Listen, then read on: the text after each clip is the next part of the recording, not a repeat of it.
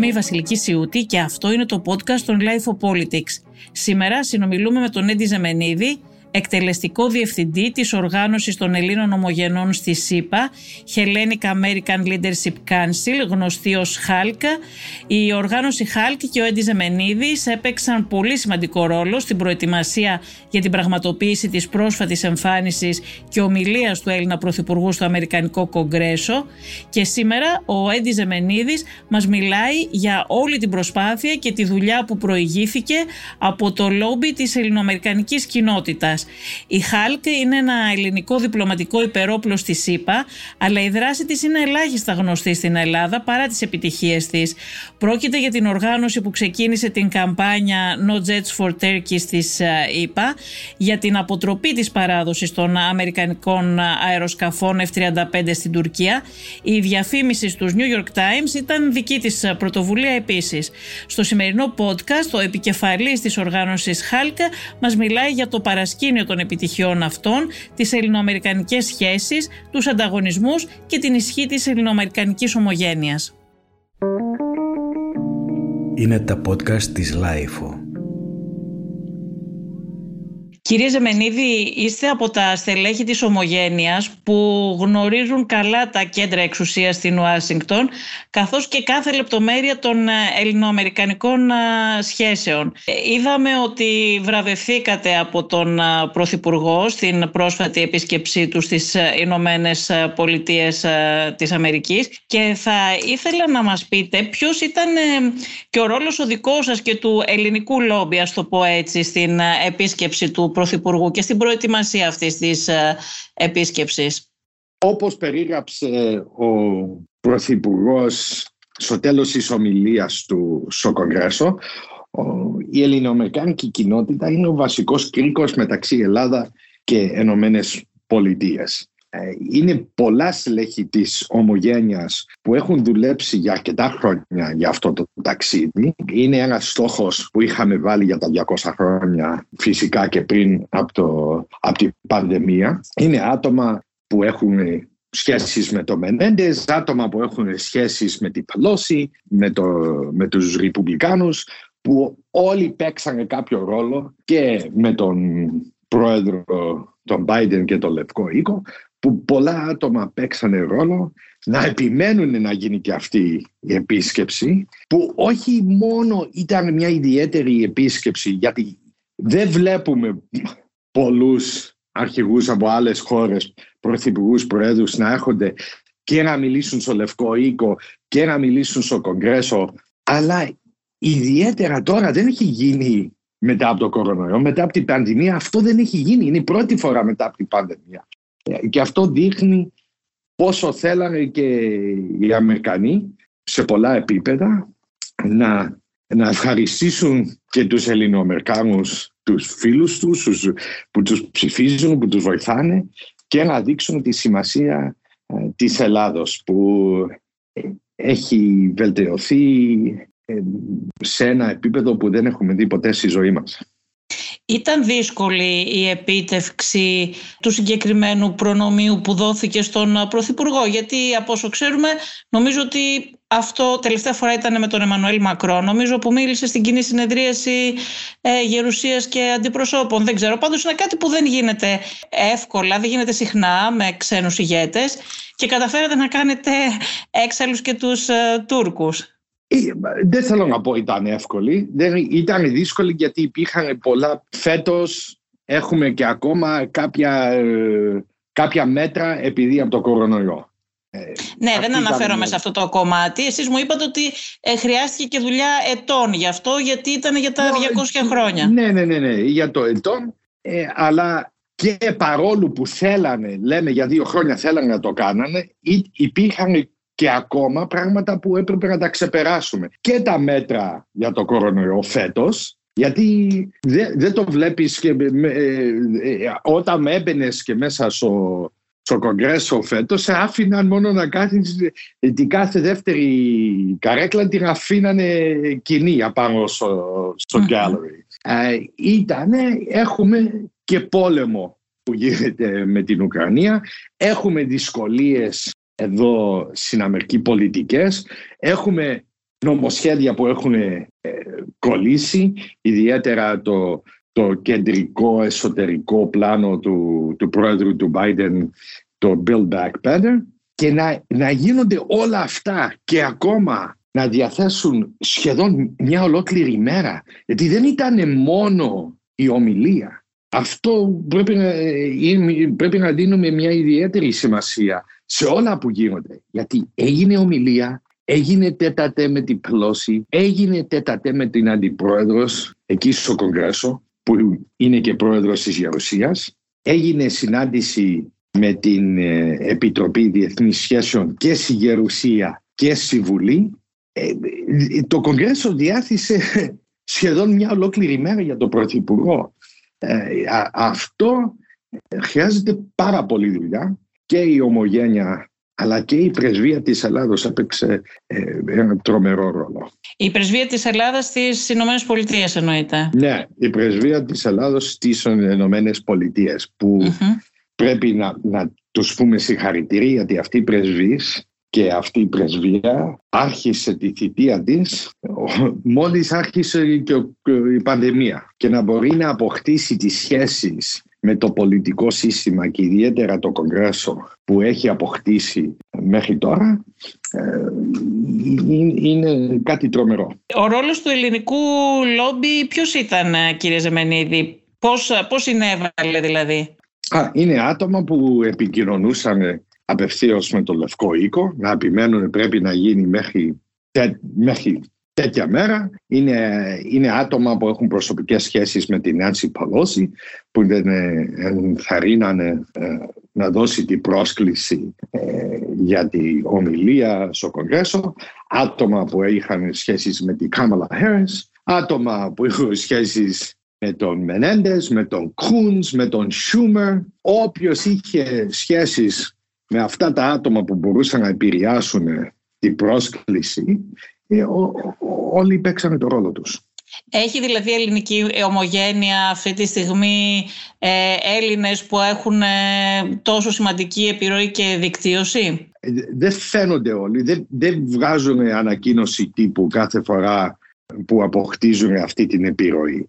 Είναι άτομα που αν βλέπεις σε πολλά επίπεδα, αν, σε πολιτικά επίπεδα, αν βλέπουμε για παράδειγμα αυτοί που μαζεύουν λεφτά για πολιτικούς, που δεν είναι και είναι λίγο περίεργο το σύστημα της Αμερικής σε σύγκριση ε, με Ελλάδα-Ευρώπη, αλλά τα λεφτά παίζουν ένα τρομερό ρόλο στην Αμερικάνικη πολιτική Νομίζω ότι παντού παίζουν. Απλά κύριε Ζεμενίδη στην Αμερική τα λένε λίγο και δημόσια αυτά, ενώ στην ναι, Ελλάδα είναι ποσά, κρυφά. Τα, τα, τα ποσά στην Αμερική είναι το κάτι άλλο. Είναι ε, μεγάλα εννοείται. Είναι, είναι μεγάλα και ε, να σας, ένα παράδειγμα. Εγώ τώρα μιλάμε, εγώ είμαι στο Σικάγο. Ε, να μπει στο Σικάγο να μπορείς να βγάζεις διαφημίσεις στην τηλεόραση του Σικάγο, αρκετές διαφημίσεις να πεις επηρεάζω τους ε, ε, αυτούς που ψηφίζουν και τώρα μιλάμε για όλο το Σικάγο. Να πάρουμε το Ιλενόι που είναι σχεδόν το ίδιο πληθυσμό με την Ελλάδα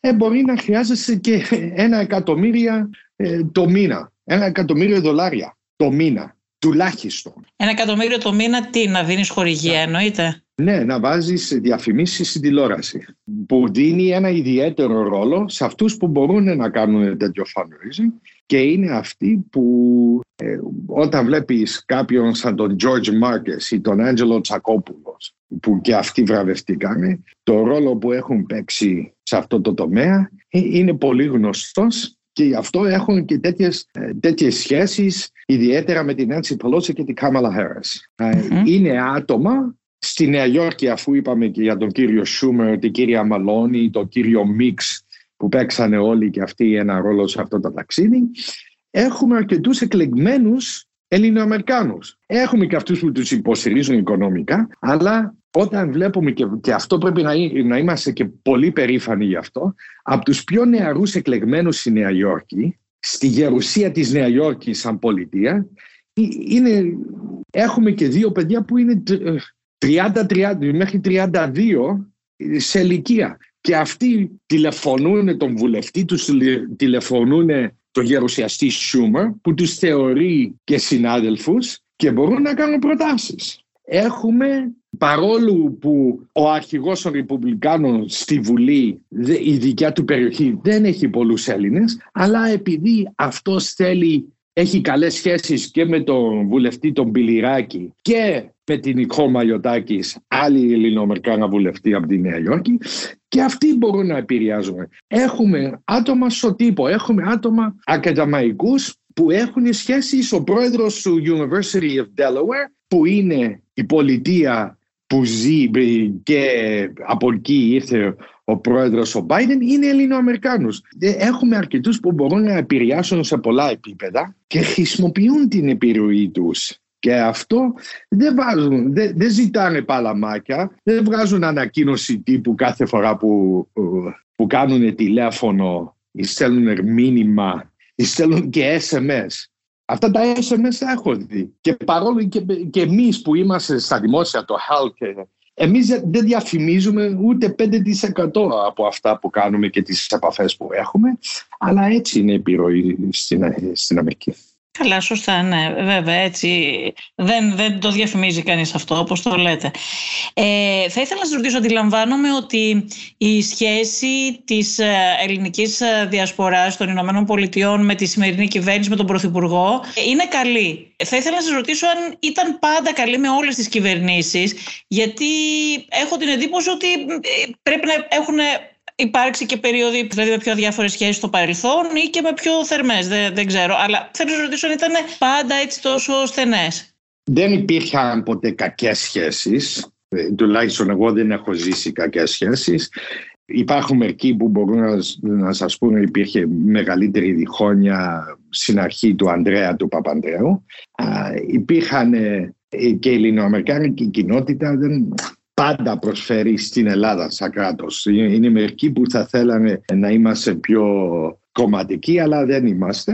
Εγώ νομίζω είναι ιδιαίτερες οι σχέσεις τώρα με αυτή την κυβέρνηση για πολλούς λόγους. Πρώτα απ' όλα υπάρχουν πρόσωπα, να αρχίσουμε με τον Πρωθυπουργό τον ίδιο, που ξέρει την κοινότητα, έχει ένα ιστορικό, έχει έρθει στην Αμερική, έχει υπηρετήσει σαν υπουργός πριν, είχε και η κοινότητα σχέσεις θερμές και με τον πατέρα του, με την αδερφή του.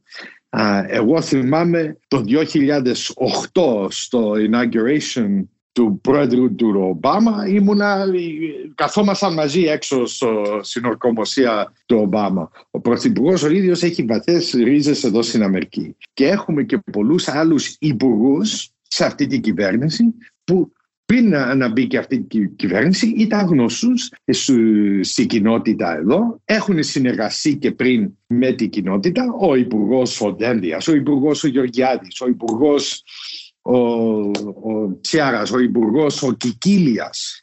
Ε, όλοι αυτοί ήρθαν και είχαν σχέσεις. Ε, ήταν έτοιμοι από την πρώτη μέρα να συνεργαστούν. Ήταν η πρώτη, εγώ θα, εγώ θα έλεγα είναι η πρώτη κυβέρνηση που ήταν έτοιμη την πρώτη μέρα να συνεργάζεται με την κοινότητα. Και αυτό είναι πολύ σημαντικό και ότι έχουμε ε, μια πρέσβη ε, την Αλεξάνδρα Παπαδοπούλου που είχε υπηρετήσει και δύο φορές πριν στην Αμερική. Ε, έχουμε εξαιρετικούς προξένους. Εγώ νομίζω όλα αυτά επηρεάζουν και είναι ιδιαίτερες σχέσεις. Πάντα είχαμε καλές σχέσεις με την Αθήνα, αλλά αυτές είναι ιδιαίτερες σχέσεις και πολύ σημαντικές.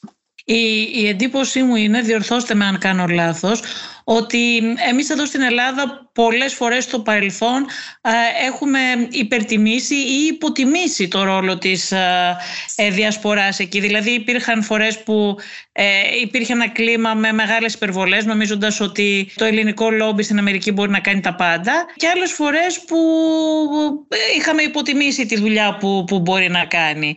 Είναι αυτό αλήθεια ή δεν είναι ή κάνω λάθος; Εγώ θεωρώ το, το βασικό πρόβλημα ήταν δεν, δεν γνώριζε καλά η Ελλάδα την ομογένεια. Για πολύ καιρό, ε, ιδιαίτερα επειδή δεν υπήρχε αυτή η επικοινωνία ε, στα αγγλικά, μιλούσαν μόνο με κάποια τυπικά πρόσωπα που μπορούσαν να εκφραστούν ε, στα ελληνικά.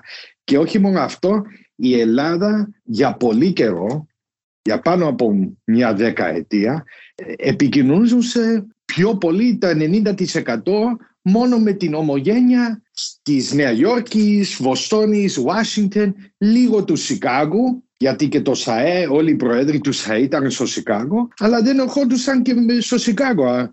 Ε, αν θέλανε τον πρόεδρο του ΣΑΕ, του λέγανε έλα στη Ουάσιγκτον, έλα στη Νέα Υόρκη. Εγώ νομίζω ότι την τελευταία δεκαετία έχει γίνει πιο εξωστρεφής η Ελλάδα προς όλη την ομογένεια.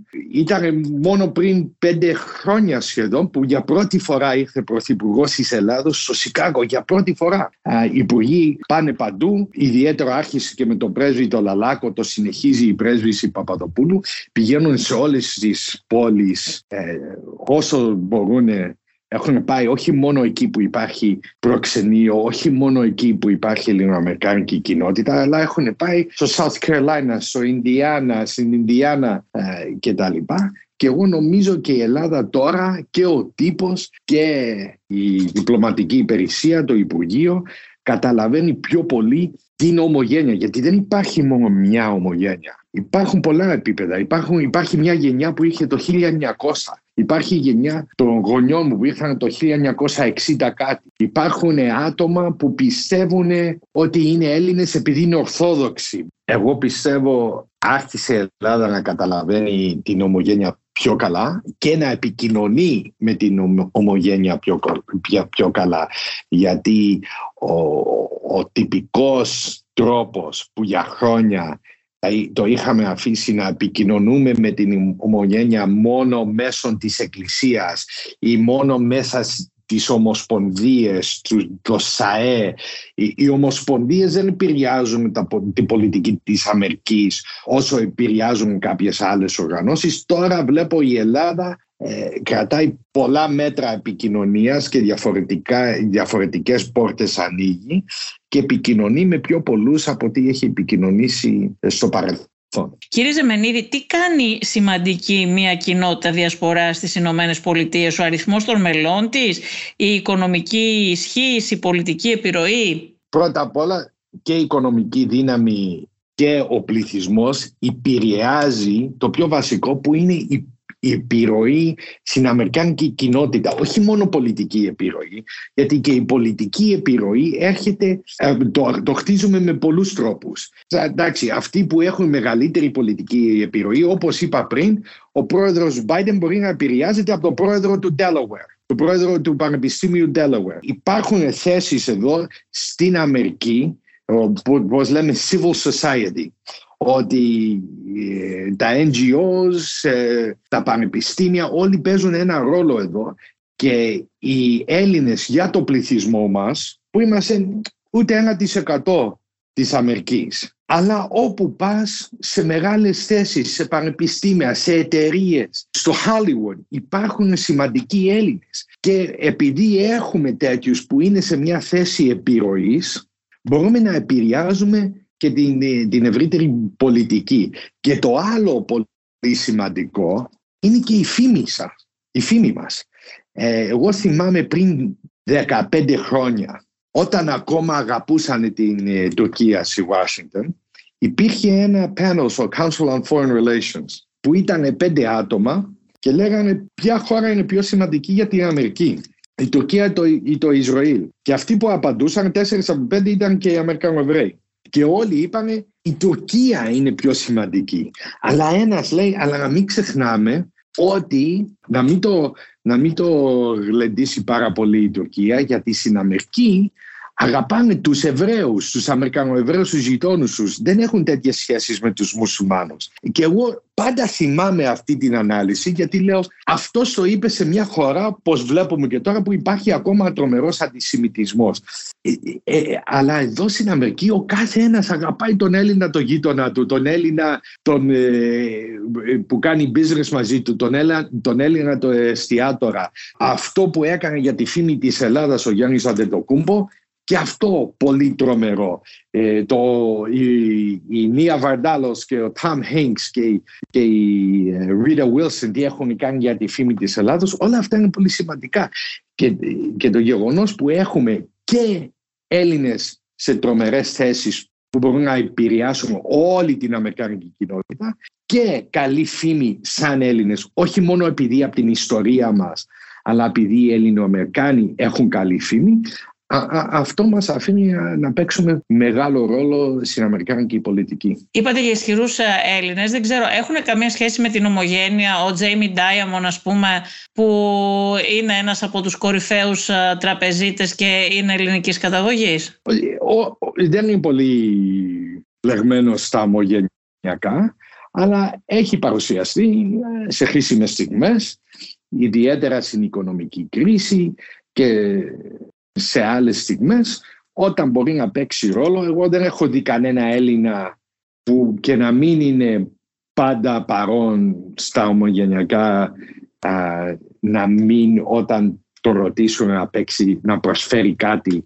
ε, για τον ελληνισμό. Έτσι είναι και ο κύριος Οντάιμεν. Ναι, θυμάμαι, είχα κάνει μια συζήτηση με τον πατέρα του στις αρχές της κρίσης, που ήταν και αυτός ε, χρηματιστής, αν δεν κάνω λάθος, ο οποίος ναι. μιλούσε ελληνικά, αγαπούσε πάρα πολύ την Ελλάδα και μου είχε πει ότι ε, ερχόντουσαν για διακοπές όλοι, και ο γιος του και εκείνος, ε, κάθε καλοκαίρι νομίζω, στα νησιά, απλά χωρίς να γίνεται αυτό γνωστό και να αποκτά δημοσιότητα. Ε, αυτό έχουμε πολλούς τέτοιους και εγώ θυμάμαι ιδιαίτερα το, το 2015 ε, σε χρήσιμες στιγμές της οικονομικής κρίσης ήταν πολλά τέτοια άτομα που δεν τους βλέπεις κάθε χρόνο, δεν τους βλέπεις όταν πάμε και κάνουμε λάμπη στο Κογκρέσο αλλά ήταν στο Λευκό Οίκο και τους ρωτούσαν πώς μπορούμε να βοηθήσουμε την Ελλάδα, τι είναι οι ιδέες σας και, και προσφέραν. Ε, κύριε Ζεμενίδη, η, η επιρροή του της ελληνικής διασποράς ήταν μεγαλύτερη στο παρελθόν ή τώρα; Εγώ πιστεύω τώρα, γιατί τώρα η επιρροή δεν είναι μόνο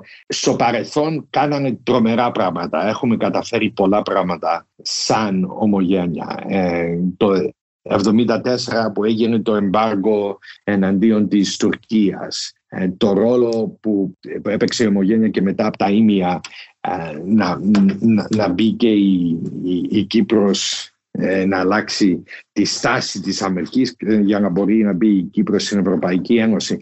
Είναι πολλά πράγματα, αλλά εγώ νομίζω εδώ για πρώτη φορά έχουμε επηρεάσει όλες τις διμερείς σχέσεις. Όχι μόνο ένα θέμα και δεν παίζουμε άμυνα πλέον ή δεν χρειάζεται, δεν παίζουμε μόνο όταν γίνεται μια κρίση.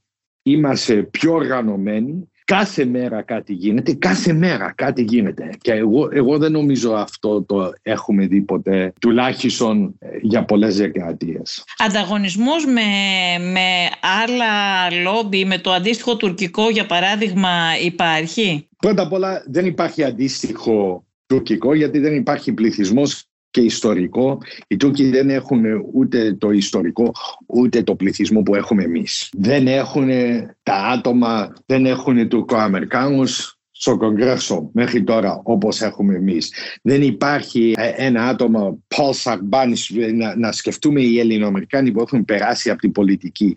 Είχαμε το Paul Sarbani που ακόμα τον έχουν, το σέβονται στη Γερουσία και στο Λευκό Οίκο αφού ο πρόεδρος ο Biden συνομιλία του στο Λευκό Οίκο μπροστά στον τον, τον πρωθυπουργό τον Μητσοτάκη ανάφερε και έλεγε σκέφτομαι και σήμερα τον, τον Γερουσιαστή τον Σαρμπάνη τον Γιάννη τον Μπραδέμα που παρολίγο να γίνει και speaker της Βουλής τον, τον Μάικ Μπιλιράκη που τώρα και ο γιος ο Γκάς Μπιλιράκης είναι επικεφαλής στο ελληνικό caucus στο Κογκρέσο τον Νικ Γαλιφιανάκης όλοι, ξέρουμε όλοι τον κωμικό τον Ζακ Γαλιφιανάκης αλλά δεν συζητάει κανένας ότι ο θείος του ήταν και από τους πρώτους βουλευτές Ελληνοαμερικάνους στην Αμερική. Ε, είχαμε παρολίγο ε, πρόεδρο της Αμερικής, ο Ντουκάκη. Είχαμε CIA director, το Tenet. Ε, Director of National Intelligence, ο Νεγκροπόντε. Έχουμε φτάσει στην κορυφή της Αμερικανικής πολιτικής. Οι Τούρκοι δεν, δεν το έχουν αυτό. Δεν έχουν αντίστοιχο λάμπι. Το λάμπι που έχουν είναι πληρώνει η Τουρκία σε αυτούς τους επιχειρηματίες, σε αυτά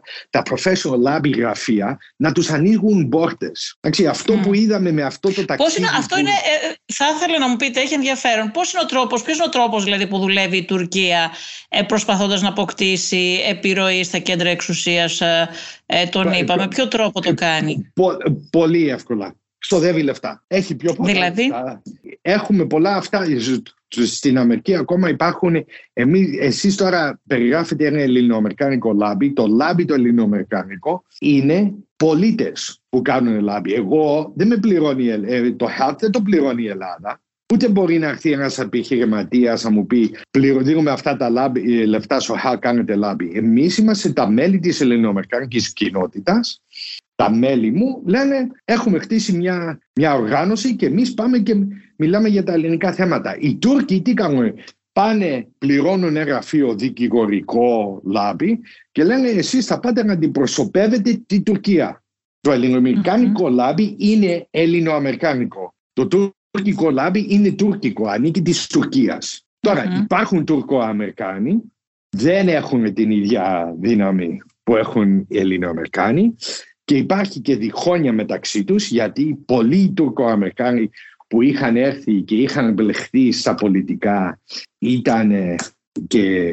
Με τον Γκιουλέν. Με τον Γκιουλέν. So, τους έχουν χάσει αυτό και τώρα υπάρχει και στην Αμερικάνικη πολιτική μια ψηλό ένας ψήλος εμφύλιος μεταξύ τους Τουρκοαμερικάνους αλλά ε, και αυτό, γιατί και αυτό πρέπει να, να βάλουμε και λίγο έμφαση, γιατί είναι αρκετοί που γράφουν στις, στις εφημερίδες πρέπει η Ελλάδα να ξοδεύει εκατομμύρια να πάρει κάποιους λάμπιες, ε, αυτό το γραφείο ή αυτό το γραφείο. Όχι, δεν πρέπει να το κάνει αυτό, γιατί όπως έχουμε δει και με τους Τούρκους και με μερικούς Άραβες, ότι εντάξει, μπορούν να σου ανοίξουν μια πόρτα γιατί ε, πά σε γραφείο ε, ένα γερουσιαστή και λέει ο Λάμπιες έχει ζητήσει αυτό να του ανοίξουμε την πόρτα γιατί μια μέρα θα θέλουμε να πάμε να κάνουμε μπορεί να θέλω και εγώ να μπω σε αυτή την εταιρεία αλλά δεν έχει αλλάξει πολιτική. Η Τουρκία από το τέλος του Ομπάμα έχει ξοδέψει πάνω από 100 εκατομμύρια σε αυτούς Με αυτά τα χρήματα τι επηρεάζει κυρία Ζεμένιδη, ε, μπορεί να επηρεάσει και δημοσιεύματα, για παράδειγμα δεν μπορεί να αγοράσει επιρροή και στον τύπο και στα μίντια. Ε, Βεβαίως μπορεί, αλλά εγώ σου λέω αυτά τα λεφτά έχουν πάει χαμένα. Γιατί όταν βλέπεις, όταν, όταν μια ξένη χώρα πάρει λάμπιες, πρέπει να δηλώνει και τι κάνουν. Έτσι είναι ο νόμος της Αμερικής, ο Foreign Agent Registration Act. Και όταν βλέπεις ότι έχουν ξοδέψει λεφτά για πρώτα απ' όλα να βάλουν την Τουρκία στην, ε, στο Free Trade Agreement Αμερικής Ευρώπης. Δεν το καταφέρανε να μπλοκάρουν την αναγνώριση της αρμε, αρμενικής γενοκτονίας. Δεν το καταφέρανε. Να μπλοκάρουν την άρση του εμπάργου για την Κύπρο. Δεν το καταφέρουμε. Να κάνουν λάμπη εναντίον και τα δύο νομοσχέδια Μενέντες Ρούμπιο. Δεν το καταφέρανε. Χαμένα αυτά. Να, να, να μην, διώξ, να μην τους διώξουν από τα F-35. Δεν το καταφέρανε. Να μην πούνε κυρώσεις από το Κάτσα. Δεν το καταφέρανε. Εντάξει, πού πήραν αυτά τα λεφτά. Οι Τούρκοι δεν ξέρουν, δεν έχουν καταλάβει ότι εδώ είναι πολύ πιο σημαντικό να έχεις μια οργανωμένη ε, και δυνατή ομογένεια παρά να ξοδεύεις ένα, δύο, τρία εκατομμύρια σε ένα συγκεκριμένο ε, γραφείο. Μου είπατε πριν ότι μπορεί κάποιος ε, να αγοράσει και επιρροή στα μίντια. Αυτό θα ήθελα να μου το εξηγήσετε λίγο πώς, πώς μπορεί να γίνει. Πρώτα απ' όλα είναι, δεν αγοράζεις το δημοσιογράφο, αλλά όταν όταν για παράδειγμα αυτοί με τις τουρκικές αερογραμμές παίρνανε οποιονδήποτε δημοσιογράφο, τον παίρνανε ταξίδια Τουρκία. Εντάξει, τον παίρνανε για fact-finding, δεν τον παίρνανε διακοπές, αλλά όταν μπορείς με αυτά τα λεφτά να φιλοξενείς, να κάνεις αυτά τα ταξίδια και να φέρνεις κάποιον στη χώρα σου και μετά του δίνεις access, α, θα μιλήσει με τον, με τον Υπουργό Εθνικής Άμυνας, με τον οποιοδήποτε υπουργό mm-hmm. και οι δημοσιογράφοι θέλουν τέτοιο access. Ε, χρησιμοποιήσανε πολύ σωστά τα λεφτά τους και δεν είναι οι μόνοι.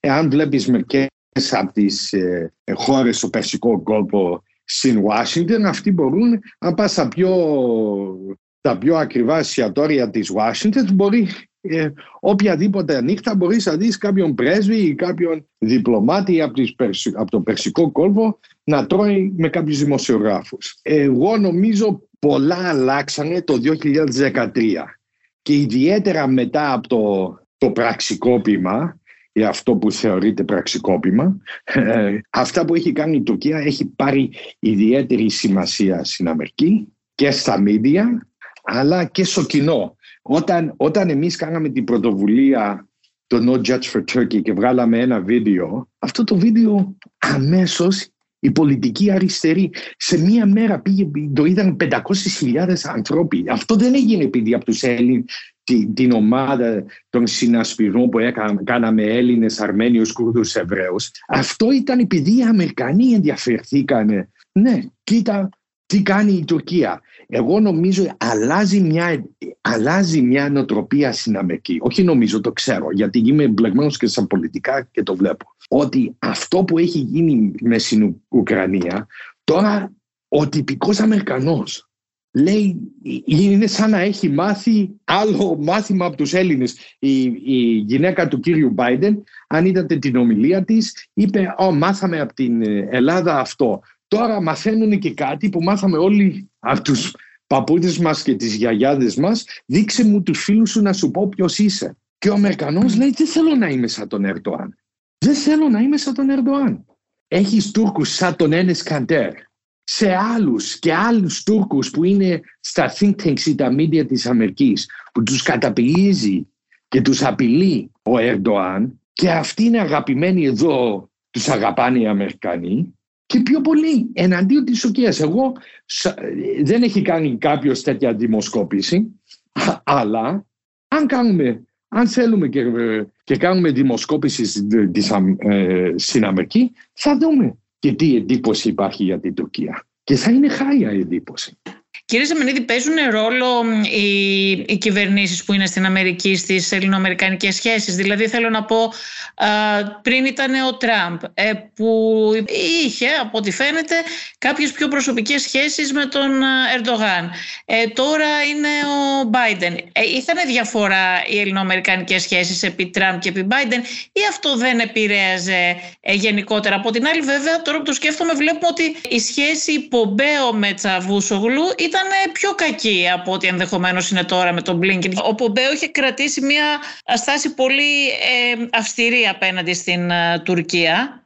Ίσως και πιο αυστηρή από αυτή που κρατάει ο Μπλίνκεν ε, τώρα. Τώρα πάντα υπάρχουν στην Αμερική πάντα το ρόλο που παίζουν οι σχέσεις και οι προσωπικές είναι πολύ σημαντικό. Εγώ πιστεύω και είναι και ένα, ένα ερώτημα στυλ ο Παμπέο ήταν πιο πολιτικός και ήταν και, δεν θέλω να πω πιο tough guy, αλλά είχε ένα πολύ διαφορετικό στυλ με τον Blinken. Ο Παμπέο ε, δεν έδειχνε και πολύ εμπιστοσύνη στη γραφειοκρατία και ήταν πολύ αυτά τα πράγματα και τα θέματα ερχόντουσαν ε, απευθείως σε αυτόν. Ε, εγώ που όλοι λένε «Α, τώρα είναι πιο φιλικός ο Μπλίνκεν με τους Τούρκους». Εντάξει, θέλουν να το πούνε, το στυλ του φαίνεται πολύ πιο φιλικό, αλλά δεν έχουμε δει προς το παρόν καμιά, ε, καμιά αλλαγή στην πολιτική. Γιατί να θυμηθούμε τις κυρώσεις και όλα αυτά τα, που τους διώξαν από το F-35, αυτά ε, ήρθαν όλα τα, το, τους τελευταίους μήνες της θητείας του Παμπέο και ναι. ήρθαν μετά, μετά από απέτηση του Κογκρέσου που το Κογκρέσου τους ανάγκασε την κυβέρνηση να το κάνει. Σωστά, σωστά, σωστά το επισημαίνετε αυτό και έχετε δίκιο. Αλλά βέβαια θυμόσαστε που εντάξει μικρή σημασία έχει αυτό, σημασία έχει το τι κάνουν οι πράξεις όπως ορθά είπατε πριν. Ε, θυμόσαστε ότι στο ΝΑΤΟ υπήρχε και σύγκρουση πολύ ανοιχτή ναι. του Πομπέου ε, με τον ακ... Τσαβούσογλου, κάτι που δεν έχει ξαναγίνει ποτέ, έτσι. Ακρι... Ακριβώς, ακριβώς.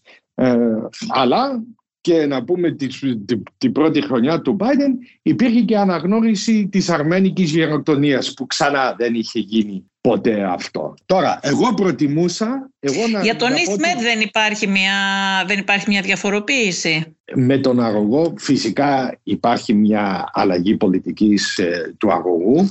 Να αρχίσω με το γεγονός ότι πρέπει όπως είπαμε πρέπει να καταλαβαίνουμε και την ευρύτερη ομογένεια και να καταλαβαίνουμε την αμερικάνικη την πολιτική αυτή η απόφαση για το αγωγό δεν ήταν απόφαση για ελληνοτουρκικά ή μόνο για την Ανατολική Μεσόγειο. Πρέπει να δούμε τι έκανε και αυτή η κυβέρνηση με, άλλα, με, ε, με άλλες πηγές ενέργειας Και από την αρχή, από το πρώτο μήνα της αυτής της κυβέρνησης, είχε βγει απόφαση ότι θα υποστηρίζουν μόνο ανανεώσιμες πηγές ενέργειας. Εδώ γι' αυτό έγινε αυτή την απόφαση ε, και μέχρι και ο, ο, ο πρώην Υπουργός Παμπέο όταν έκανε κριτική στο συνέδριο που έκανε το Delphi Economic Forum, το HALT με την καθημερινή στη Washington για την απόφαση για το αγωγό EastMed, είπε ξεκάθαρα ότι εγώ διαφωνώ με την κυβέρνηση Biden που αφήνει την κλιματική αλλαγή να οδηγεί τη γεωπολιτική της στρατηγική. Παρόλο από όλα αυτά, εγώ νομίζω αυτό το non-paper ήταν ανοησία. Εγώ το λέω τώρα, το έχω προκαλήσει εδώ nonsense paper. Η Αμερική, η υποστήριξή της για το αγωγό δεν ήταν, ήταν μόνο διπλωματική. Δεν ήταν ποτέ οικονομική, δεν πλήρωνε για τον αγωγό, δεν ήταν αγωγός αμερικάνικος που θα περνούσε και στο τέλος η απόφαση θα είναι της Ελλάδος, της Κύπρου και του Ισραήλ.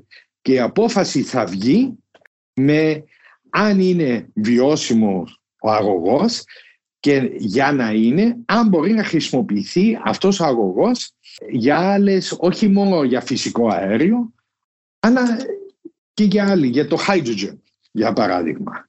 Για το υδρογόνο. Υδρογόνο. Ε, αν θα μπορούν και όπως βλέπουμε στο, στο τομέα της ενέργειας, κάθε λίγο, κάθε χρόνο, κάθε πέντε χρόνια πράγματα γίνονται πιθανά που λέγαμε και πριν λίγο ότι είναι απίθανα. Μπορεί να γίνει.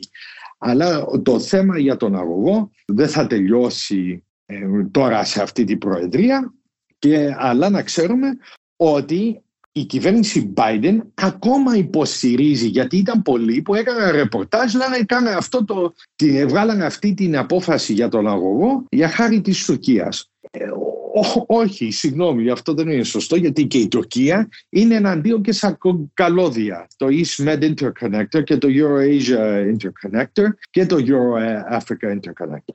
Είναι και με την ηλεκτρική διασύνδεση, διαφωνεί. Ακριβώ. Ακριβώς. Ναι. Και να, να ξέρουμε πολύ καλά, όταν βγήκε και το, το non-paper, ο πρέσβης της Τουρκίας έλεγε στους think tankers στην Washington ότι δεν ήταν αρκετά αυτό το non-paper για αυτούς γιατί ήταν και η Τουρκία διαφωνεί με τα καλώδια και με την ηλεκτρική διασύνδεση. Ναι. ναι, διασύνδεση. Και όχι μόνο αυτό, οι Τούρκοι θα ήθελαν πάρα πολύ να γίνει αγωγός από Ισραήλ στην Τουρκία. Ε, η Αμερική και αυτό είπε, η Νούλεν ξεκάθαρα είπε ούτε αυτό υποστηρίζουμε. Δεν υποστηρίζουμε καινούριους αγωγούς. Ναι, γιατί υπάρχει μια εντύπωση ότι ο αγωγός, ε, ε ο EastMed ε, των ελληνικών συμφερόντων, ότι ενδεχομένως να μην γίνει, μια που υπάρχουν αυτά τα, αυτές οι ενστάσεις τελευταία, ε, για χάρη του, της Τουρκίας, για να γίνει ο τουρκικός αγωγός, που σε αυτή την περίπτωση θα είναι ένα πρόβλημα για την Ελλάδα και όχι μόνο, γιατί αυξάνεται, αν γίνει κάτι τέτοιο, αυξάνεται η γεωπολιτική εξάρτηση της Ελλάδας και όχι μόνο επίσης από την Τουρκία, η οποία είναι επίσης ένα αυταρχικό καθεστώς και μια χώρα στην οποία δεν μπορεί κανείς να έχει εμπιστοσύνη, έτσι δεν είναι; Ναι, βεβαίως, αλλά γι' αυτό, όπως είπα, η Αμερική ήταν πολύ ξεκάθαρη ότι δεν, δεν υποστηρίζουμε τους αγωγούς. Και όχι μόνο αυτό το ίδιο το non-paper υποστήριξε στα ανοιχτά πηγές ενεργείας που έρχονται μέσω της, της Ελλάδος, στον αγωγό Ελλάδα-Βουλγαρία, τον αγωγό Ελλάδα-Βόρεια Μακεδονία, το FSRU της Αλεξανδρούπολης. Ε, είπαμε και για την, την, την ηλεκτρική διασύνδεση. Ε, όλα αυτά περνάνε από την Ελλάδα. Η Ελλάδα θα είναι το επίκεντρο από όλες αυτές τις πηγές ενέργειας και, και συζητήθηκε ιδιαίτερα τώρα με το ταξίδι του, του Πρωθυπουργού, του Μητσοτάκη ε, και άλλες πηγές τώρα που μπήκε και εγώ πιστεύω ότι η Ελλάδα θα παίξει και πιο σημαντικό ρόλο γιατί ξεχνάμε τώρα ο πρόεδρος ο Biden έχει προτείνει τον πρώην πρέσβη, τον Πάιετ, να είναι υφυπουργός ενέργειας στο State Department. Ε, πού νομίζεις ο Πάιετ, ε, ο Πάιετ γνωρίζει την Ελλάδα γνωρίζει τις πηγές, τις ικανότητες της Ελλάδας, τη δουλειά που έχει γίνει μέχρι τώρα στην Ελλάδα. Ο κύριος ο Τσούνης, ο τώρα ο, ο, ο πρέσβης τώρα έχει και αυτός τρομερή εμπειρία με την ενέργεια. Εγώ πιστεύω όχι μόνο ό,τι και να γίνει με τον αγωγό Ισμεν, εγώ πιστεύω ότι η Ελλάδα ε, από εδώ και πέρα θα παίξει και πιο σημαντικό ρόλο στην ενεργειακή διπλωματία και πολιτική. Και μια τελευταία ερώτηση κύριε Ζεμενίδη. Θα ήθελα να σας ρωτήσω πώς ασχοληθήκατε εσείς προσωπικά γιατί αντιλαμβάνομαι ότι σας παίρνει και αρκετό χρόνο η ανασχόλησή σας με τα ελληνικά θέματα και με την πρόθεσή τους. Εσείς ο ίδιος είστε δικηγόρος αν δεν κάνω λάθος έτσι δεν είναι; Ήμουνα δικηγόρος. Είχα ασχοληθεί και από το καιρό που ήμουν δικηγόρος, αλλά εγώ ασχολήθηκα από το, από το καιρό που ήμουνα παιδάκι. Η, η δικιά μου ιστορία, ας πούμε, με τα ελληνικά θέματα αρχίζει το 55 το 56 όταν ήταν 14 χρονών ο παπάς μου και πήρε τον όρκο της ΕΟΚΑΣ πάνω σε ελληνική σημαία. Πολέμησε στον, ε, στο Κυπριακό αγώνα ο παπάς μου εγώ γεννήθηκα Αμερική, μετακομίσαμε έξι μηνών στην Κύπρο, μετά έγινε εισβολή. Ο μπαμπάς μου με έβαλε πλοίο, εγώ ήμουν πολίτης Αμερικής που γεννήθηκα εδώ, με έβαλε εμένα τη μάνα μου που ήταν έγκυος σε πλοίο, φύγαμε και πολέμησε εναντίον του Ατήλα. Ήρθε Αμερική, ε, βρεθήκαμε ξανά, αλλά από εκεί και πέρα στο σπίτι μου πάντα τα ελληνικά θέματα από μωρό παιδί με έπαιρνε μαζί του. Εγώ θυμάμαι, ήμουν πέντε χρονών και όταν ήθελε ο, ο πρόεδρος, ο, ο Κάρτερ, να κάνει την άρση του εμπάργου εναντίον της Τουρκίας, με πήρε μωρό παιδί ο παπάς μου γύρω γύρω σε σπίτια να, υπογρα... να, να μαζεύουμε υπογραφές. Έκανε τη δουλειά του και ο παπάς μου και η μητέρα μου. Εγώ ασχολήθηκα με την Αμερικάνικη πολιτική και σαν δικηγόρος αλλά και σαν φοιτητής και με καμπάνιες. Ήμουνα και κύριος σύμβουλος του Αλέξη του Γιανούλια που ήταν πρώην ε, Υπουργός Οικονομικών της, του Illinois, ήταν πρότοζε του Μπαράκ Ομπάμα. Αλλά όταν, ε, όταν ο φίλος μου και ο Μακαρίτης, ο ιδρυτής του ΧΑΛΚ, ήθελε να, να δημιουργήσει ένα πιο επαγγελματικό λόμπι, γιατί μέχρι τότε είχαμε βασιστεί στους εθελοντές και δεν μπορούσαμε με μόνο εθελοντικά, εθελοντικές οργανώσεις και θεσμούς να έχουμε ένα σωστό ανταγωνισμό με αυτά τα γραφεία που πλήρωνε η Τουρκία. Ε, τα παράτησα τη δικηγορική και τώρα... Α, ασχολείστε full time δηλαδή με το... Full, όχι και full time, ε, είναι και δύο full time δουλειές, ναι. γιατί όπως Τώρα. Γιατί να σας πω πραγματικά αναρωτιόμουν, επειδή έχω δει πόσο δραστήριος είστε, αναρωτιόμουν πραγματικά πού βρίσκεται τον, τον χρόνο. Και να είναι και full time δουλειά, πού βρισκόμαστε τον χρόνο. Γιατί δεν είμαστε μια πιο νε, ένας νέος θεσμός, μόνο 10 χρόνια. Ε, έχουμε βασιστεί... Το HALK εννοείται. Το HALK, το HALK. Έχουμε βασιστεί σε μια καινούρια γενιά, ε, να αποκτήσουμε αυτή τη γενιά που έχει γεννηθεί εδώ, έχει σπουδάσει εδώ, έχει παίξει πιο ε, ο, ε, μεγαλύτερο ρόλο στην αμερικάνικη ζωή, όχι μόνο πετυχημένοι στο business, αλλά έχουν παίξει άλλο, έχουμε πολλούς μέσα στην ομάδα του HELP που έχουν υπηρετήσει μέσα στην αμερικάνικη κυβέρνηση, την κυβέρνηση του Σικάγου, της Νέα Υόρκ κτλ.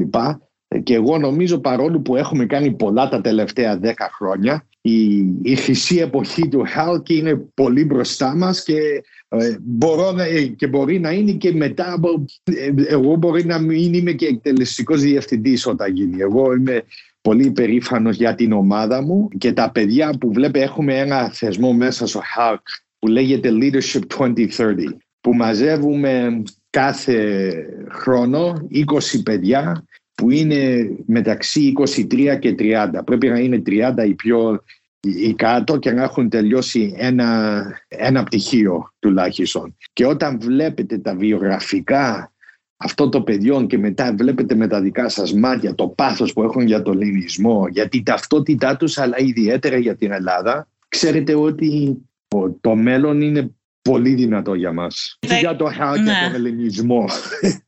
Λέμε συχνά ότι, ότι οι Έλληνες που είναι εκτός Ελλάδας έχουν μια καλύτερη εικόνα για την Ελλάδα από την πραγματική και ίσως να την αγαπάνε και περισσότερο από τους Έλληνες που, που ζουν εδώ. Ε, έχετε σκεφτεί πώς ισχύει αυτό, δηλαδή μήπως πραγματικά έχετε μια καλύτερη εικόνα για την Ελλάδα από την πραγματική; Όχι, όχι. Εμείς ξέρουμε, ε, ξέρεις, ιδιαίτερα για τους Αμερικανούς και είναι πολύ σημαντικό όταν να διαβάσεις το, το, το σύνταγμα της Αμερικής που λέει μαζευτήκαμε και δημιουργούμε την, τις Ενωμένες Πολιτείες για να δημιουργήσουμε a more perfect union, μια πιο τέλεια ε, χώρα. Ότι οι Αμερικανοί, αυτοί που ξέρουν, που έχουν και πολιτική ταυτότητα εδώ, μια, ε, αυτοί που σκέφτονται σοβαρά για την πολιτική εδώ στην Αμερική, ξέρουν ότι δεν βλέπουμε καμιά χώρα σαν τέλεια, ούτε την ίδια τη δικιά μας. Εδώ να σκεφτούμε τι συζητάμε εδώ στην Αμερική, ότι ακόμα δεν έχουμε μάθει πώς να αντιμετωπίσουμε την ιστορία της Αμερικής που είχαμε σκλάβους. Ε, τώρα ξανά έχουμε το θέμα του abortion. Εμείς Των εκτρούκτων γλώσσεων, ναι. ναι. Δεν δε βλέπουμε την Ελλάδα και λέμε να, να ένας παράδεισος και δεν δε θέλουμε. Εμείς θέλουμε να βοηθήσουμε την Ελλάδα όπως βοηθάμε και την Αμερική. Θέλουμε να δημιουργήσουμε ένα πιο τέλειο, ένα καλύτερο μέλλον. Και ξέρουμε ότι μπορούμε, ο Αμερικανός φτάνει σε ένα σημείο που λέει έχω πετύχει, είμαι πολίτης του, δεν είμαι μόνο πολίτης γιατί έχουμε πολλές ταυτότητες, έτσι. Είσαι πολίτης της πόλης σου. Εγώ, εγώ που είμαι τώρα στο Σικάγο, κάποιος μου λέει πού είσαι, από Αμερική ή από Ελλάδα ή από Κύπρο; Εγώ λέω είμαι από το Σικάγο. Το Σικάγο είναι πρώτα, μετά Illinois, μετά Αμερική, Ελλάδα, Κύπρο. Έχουμε πολλές ταυτότητες και είμαστε Είμαστε σε μια ιδιαίτερη φάση εδώ, η ομογένεια, που μπορούμε να προσφέρουμε και στη χώρα που ζούμε και στη χώρα που έχουμε στη καρδιά μας, στη πατρίδα μας.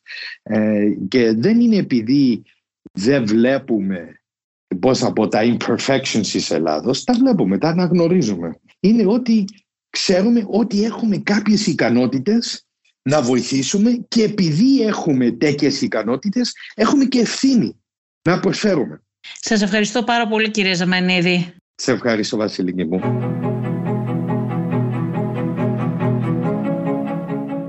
Ακούσατε τη Βασιλική Σιούτη και το Life of Politics. Σήμερα συνομιλήσαμε με τον Έντι Ζεμενίδη, εκτελεστικό διευθυντή της οργάνωσης ΧΑΛΚΑ της Ελληνικής Ομογένειας των ΗΠΑ.